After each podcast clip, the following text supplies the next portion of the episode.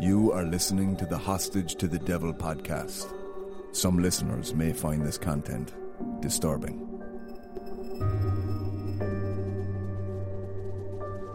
When a human being is possessed by a Yes. demon, what is the purpose of uh, the possession of an individual?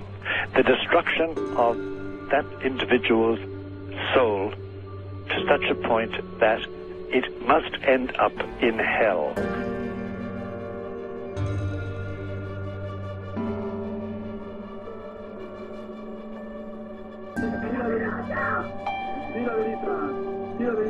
Signora, esiste o non tu? Il demone esiste o non esiste? That if there is a demon in your life and he dictates your behavior, at least in one province of life, one area of life, he can only be expelled by direct confrontation.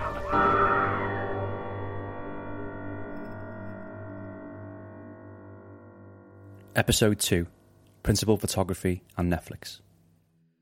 What audiences don't realise when they're watching content is the extreme difficulty involved in raising the required funds to make it in the first place, and that's across all genres. It's not an excuse, but it was a fight from start to finish, and it took the producers nearly four years to raise the funds for the documentary, with the help of Screen Ireland, Northern Ireland Screen, and several other contributors. Nevertheless, it was promising to be a jam packed two weeks of filming in America in March of 2015. My very first interview in America was actually with Bob Kaiser at his hospice in Phoenix, Arizona. He'd called me the week before, insisting that I get over to see him quick as he was dying. Now, I knew Malachi Martin had his fair share of critics, and this was one who was actually committed to going on camera. So I rocked up to his hospice with Kat, our US field producer. As I began to set up the interview on a patioed area of the hospice, Bob was wheeled out in his chair by his carer, hooked up to his oxygen tank. He was a gentleman, but I was taken aback by the core hatred that he still retained for Malachi as the interview went on. it it appealed to his romantic nature to have a romantic tale to tell, uh, and he he did very well. He sold a few books, more than a few. On one hand, you could say he was always interested in the most sensational story that he could make up. On the other hand, there are those who think that he, Malachi Martin himself, was somewhat possessed by the devil. And uh, for him to cast himself in the role of a, someone who could cast devils out was a really neat trick. Bob Kaiser actually died two weeks after filming, and although I'm still heavily criticised for having him featured in the film, I don't regret giving him an opportunity to voice his opinion, and I stand by that decision to this day. I only wished I had a few other critics that were willing to come on camera at the time to help balance out the opinions on Malachi. Trust me, there was plenty of keyboard warriors out there flinging their mud. misrepresentation, falsehood, and imagination going berserk, all in the elaboration and defense of a particular thesis. Well, you know what Ben Jonson said when somebody wrote similar uh, words or said similar words about a work of his? He said, When a gentleman throws mud at me, I know he has only got mud to throw. As I was in the general area, it was only right to call in to see the legendary Art Bell at his house. We got there a bit early, so we parked up outside his grounds, and it wasn't long until a drone was flying overhead checking us out. After a previous attack on Art Bell's home, it was only right that he was taking precautions. Art Bell and his wife were extremely accommodating, and we moved into his home recording studio for the interview. I was blessed at what was about to happen, as Art hardly ever agreed to conduct interviews.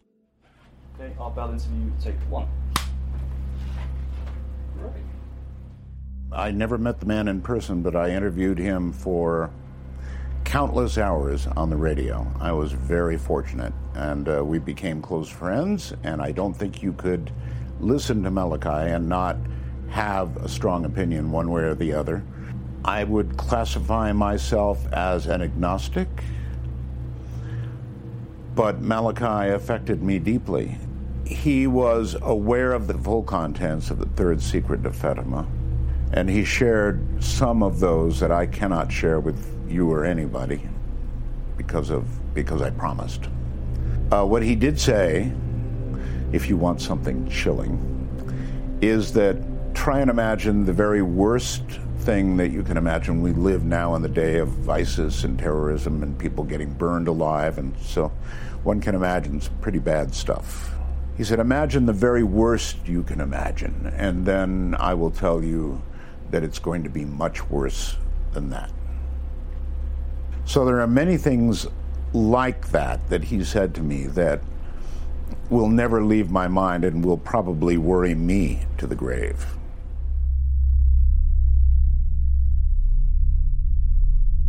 So I brushed off the Nevada dust and headed to apartments in Brooklyn to wait for the main crew to arrive. This consisted of Chris and Paddy, our two producers, and director of photography Rory O'Brien. A pretty slim down team, which is how I like it. We filmed a lot with Robert during the first week of filming. On the east coast of America, just had a massive dump of snow, which looked absolutely beautiful on camera. Especially when we travelled deep into the Connecticut woodlands, the home of Father Kumaraswamy, the location of Father Martin's last exorcism of the four year old girl. It also happened to be quite an emotional experience for Robert, who hadn't been back since the events happened nearly 16 years ago. Jesus.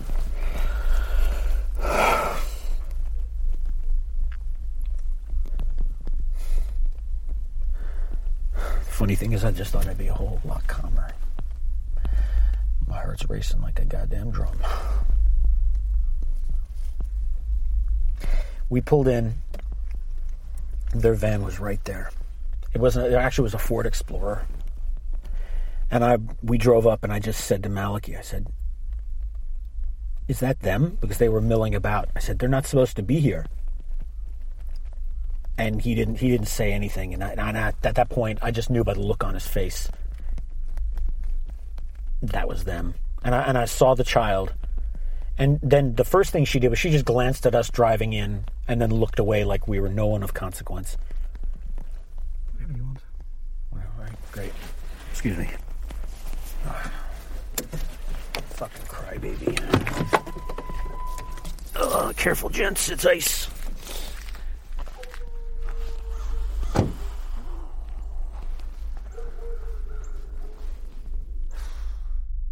When we got back to the Brooklyn apartments and began to play back the footage, we noticed something interesting on the shots of Robert's Jeep arriving at the house.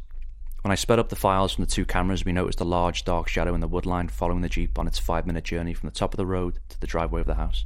Now, the skeptical ones amongst us put it down to chance, but it was creepy as the shadow never went ahead of the vehicle, it always remained behind it.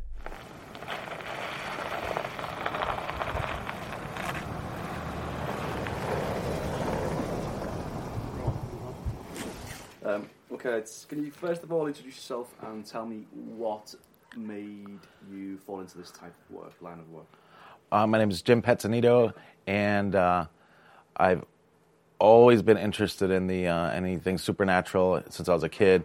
I've had an experience when I was a child, and I've always uh, I'm always in search of the unexplained. Jimmy Petanito, aka Mr. Haunted, was another one of those contributors that had been extremely involved from the start. I did not know what to expect. I expected, honestly, I expected maybe like one vehicle with two guys with a camera, and I think there was three or four trucks came in the snow, parked in my driveway. Guys coming out with cameras, microphones, boxes of I don't know what. So to me, it was a big crew. It, I was terrified, Marty. Why, why were you terrified? Because you'd never done it before, or I've never done anything like that before. Had me sit in the chair and there's lights in my face and cameras. I never, never experienced that before. I was terrified. you feel like a gerbil in a, under headlights? I felt like I felt like a little tropical fish at the dentist office that everybody's looking at. Like, look at. Jimmy reminisced about the first encounter with Malachi, and like Ralph Sarchie, Jimmy had hours of unseen archive with Malachi and also with the Warrens. This was due to the fact that he was an early member and videographer of Ed and Lorraine Warren's investigation teams. So he had a treasure trove of footage in his basement that he happily donated for the documentary. Now, there's some critics out there that suggested that I sensationalized the audio in the documentary, but believe it or not, all the noises and sounds came straight from Jimmy's footage.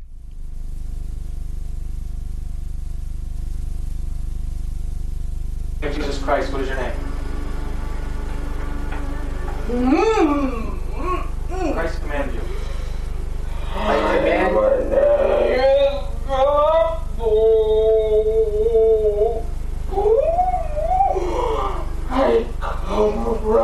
from the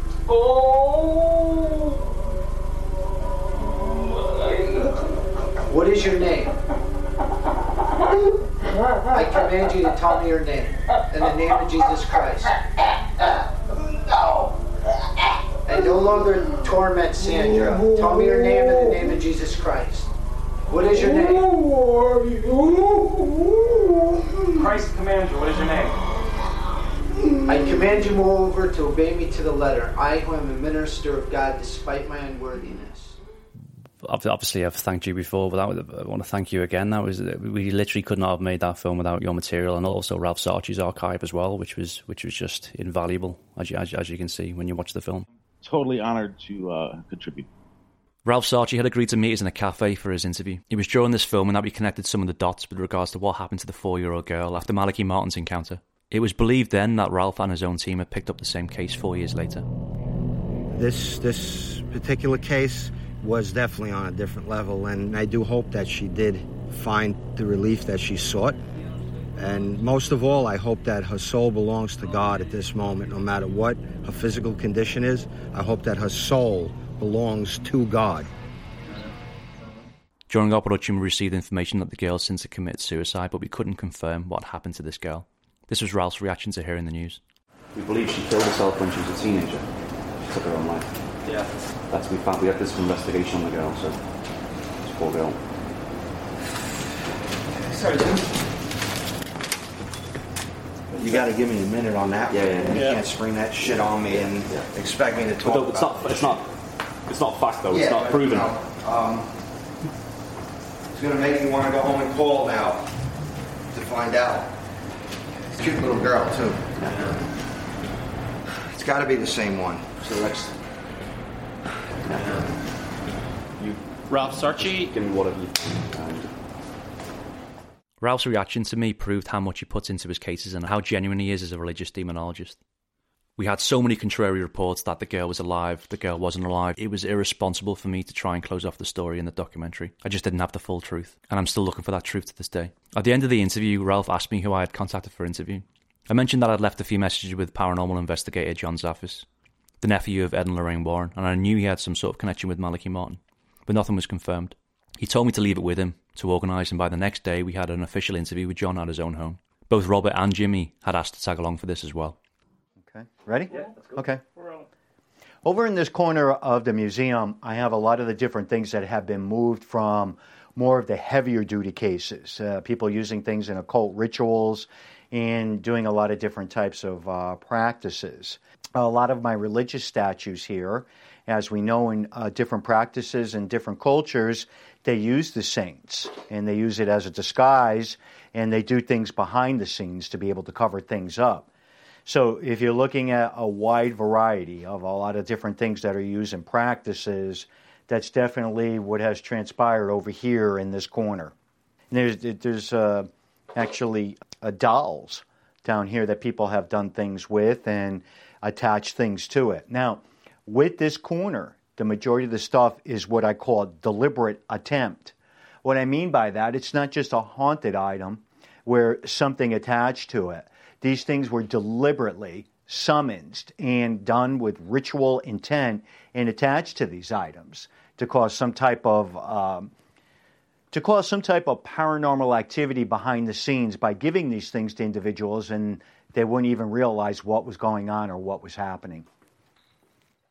Amber and Maureen Gardner in Atlanta were interested to speak to us about Malachi Martin. And Cecile, Maureen's sister, was writing his biography, and apparently Malachi had sent her a shoebox full of photographs and memorabilia, and Maureen had this in her basement in Atlanta.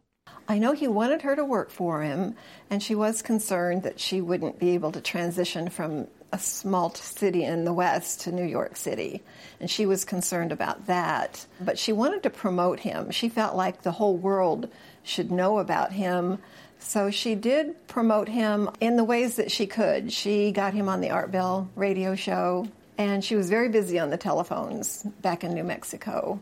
I know she admired him and she wanted to work for him, and he wanted her to work for him as well. But it just never came to fruition.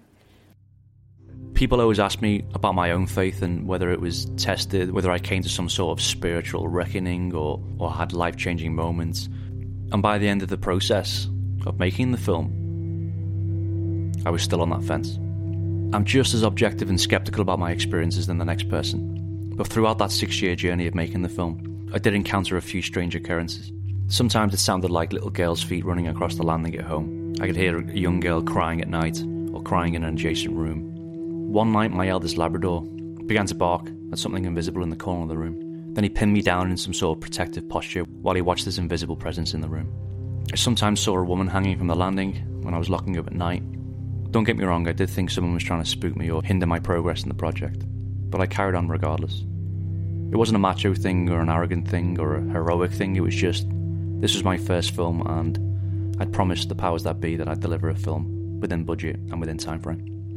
And I always had Chris the producer's inspiring words in my head Don't F this up, Marty.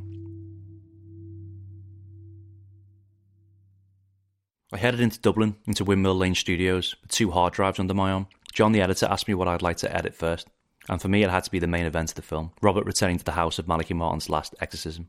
If we couldn't get that sequence right, then we were doomed. John's patience and skill shone through as we chopped and changed and moved and rejigged the structure. After our first screening with our main funder, Screen Ireland, it was obvious that I was trying to make a film about Malachi Martin and about exorcism at the same time. And it was clear there wasn't enough room for both. So, the three producers, Rachel, Chris, and Paddy, gave me a decision. Is this a documentary about Malachi Martin? Or is this a documentary about exorcism? So I took the dogs for a walk and rang a writer friend of mine about my dilemma. His response was this Go back to your first meeting with Paddy and Chris when they asked you to be part of the team. What were your first thoughts then? And it was great advice, as my initial reaction was how come nothing had been made about this man before? So there it was. And with the help of Rachel, producer and co writer, she helped me restructure the story on paper. Two weeks on, and the film was finished, and the big push now was for the producers to get it screened and to generate sales interest. We'll be back after a quick break. Ever wondered what it takes to make it in the movie business? Peel back the curtain with 4 6 Success Filmmaking.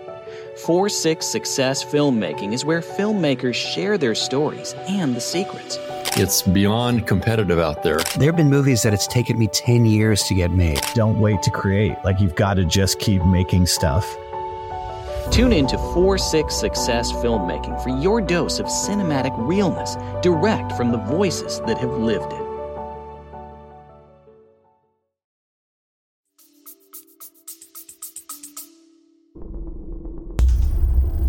Truth is, whether we like it or not, the devil does exist. He can influence, and he does influence. Exorcism then is a healing, and it's a very horrid healing, but it does heal. Because inside they're living hell. It's a living hell. Anybody who exposes a devil is in danger. The Word of God is the truth. The devil does not want people hearing the Word of God. Satan is having his last stand. This is his Waterloo, where he's going to destroy as much as he can before he finally is shoved out of the abyss again, chained by Michael. We did not talk an awful lot about his exorcisms, except the last one. I kept asking him not to do it, and he kept saying, Well, I'm only going to be an assistant. not much chance of that. I still believe that Malachi was the target and not that little girl. She was the bait.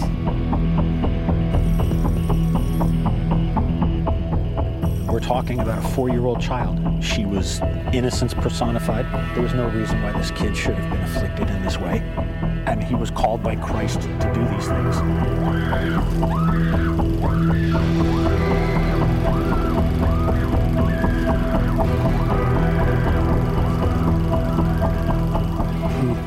Great mythomaniac. He was just a, a liar and a scoundrel and a cheat. He's a warrior. He was a warrior for God, and he still is a warrior for God. These are very, very sophisticated spirits who are there to harm us.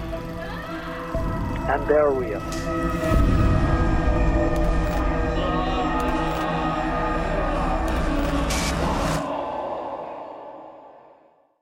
The world premiere of the documentary was planned for Friday, the 26th of August 2016 at London Fright Fest Film Festival. So we were going to premiere at Fright Fest, and uh, it was quite a big build up for us. It was the the the festival that we had hoped to premiere at. So we, a lot of us had travelled over to London.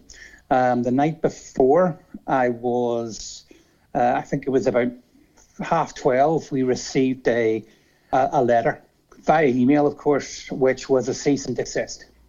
That letter came in and it said to us that we were not allowed to, to show at Fright Fest. We were not allowed to show globally. And that was because a producer in the US had approached us about two months before and tried to get the film rights off us. We had refused him the film rights. And he claimed then uh, that night that he owned the, the life rights to John Zaffis, who was one of our interviewees. Uh, as it turned out, he, there was some sort of contract between them, but it wasn't life rights. So, alongside our distributors at the time, we decided that we would go ahead, uh, and we did. Uh, and never heard anything from him again. Now, there's no harsher critic than a horror audience, and the film was received with mixed reviews. And gradually it dawned on me that we totally had packaged the film wrong. If you were to watch the trailer, you would be inclined to think that the film was a horror doc, when in fact it was more biographical than anything. But as a filmmaker, you learn to take it on the chin. Let's fast forward to the Netflix sale, as the less I talk about our sales partners, the better. The four year worldwide Netflix license was sealed at Cannes, and the world premiere was scheduled for the 15th of January 2017. I was up at midnight on the 14th, refreshing the documentary section on my Netflix account. No sign of the film. Panic set in until I typed the title into my remote control. And there it was, in the deepest corners of their documentary section, under a subheading of satanic stories. And it was strange that they paid quite a lot of money for the license but still made it difficult for you to locate the film. Anyway, it had a global distribution and all parties were happy. As a filmmaker, you need to have thick skin, and just like Malachi Martin, the film had mixed reviews. People loved the film or they hated it. I was criticised for being too sensational with the film, too biased, not sensational enough, too critical, not critical enough. I mean, it's a no win situation, but it's important that you walk away from that edit suite feeling proud of what you've made, and we all were. I recently caught up with Chris and Paddy and asked them the same question presented in the documentary Was Malachi Martin a truth teller or a sociopath? I mean, when we made the film, we were uh, it was it was a good uh, five six years in, and now it's maybe ten years in after the film's been released, and still, it is so hard to put a a, a finger on the man and say exactly what he was. Was he uh, telling the truth? Was he uh, a sociopath or a complete liar? I think it's impossible to know unless you were in the room with him now. And even then, in some of the interviews I've seen and heard, I don't think you'd know either. From our point of view, I guess some of it was true and some of it wasn't. The problem for us is we can't quite tell what that was. And I guess that's all in the mind of the, the audience for the doc or the reader of the book or whichever way you access Malachi's work. It's all up to your own personal faith as to whether you believe or you don't. He is an enigma, which is sort of uh, mirrors religion in itself. You know, can you believe what's in front of you or can you not? You know, I think this is this is evidence for both. Yeah. I think he lives in his own world. I don't, you know, I, I don't know if we ever got really to the bottom of, you know, his departure from the Vatican, and we're probably never going to get to the bottom of that. You know, the church are not going to tell us. No. I don't think anybody can argue the fact that we met a lot of people who felt that he did them a lot of good and that needs to be applauded. I don't know what would happen somebody like him in this day and age. But it was a different time, and he was a man of his time. And I think we did the right thing in making the film, without question. And I think the we started out making probably a piece of entertainment, but I think we've made something that's educational. And I people always say, "Oh, it's, it's a religious film. I'm not interested." No, it's not a religious film. It's a film that has a lot of religion in it. It's not a horror film, but you know what? People get scared by it. Um, I think we did a job of work. Proud of it. Very proud of it. I don't think when anybody starts making a film, they think that five years later they're still going to be doing the same film. And that certainly wasn't on our radar. You know, once you push the train off the top of the hill, you can't push it back up. Mm. And you need to be, it's, it's the same for any, any creative project. You need to have the conviction to carry it through till the end. And the end of this wasn't going to happen in two weeks. Yeah. This podcast will give me an opportunity to play interview sound bites from contributors that we couldn't use in the film and Malachi storylines that we were unable to go down due to the limited time frame that we had. Thanks for listening, and remember you can still watch our Hostage to the Devil documentary on Netflix until April 2021. We have a Facebook page too, so please give us a like and buy us a coffee over at buymeacoffee.com to help us keep this podcast going. And it would only be right to finish with the main man himself. If anybody has any coin of faith in their pocket, let them take it out and polish it up. We need to be on our knees in front of our Creator, and we need to acknowledge Him. We need positive acknowledgement of God because the times coming on us are not going to be pleasant.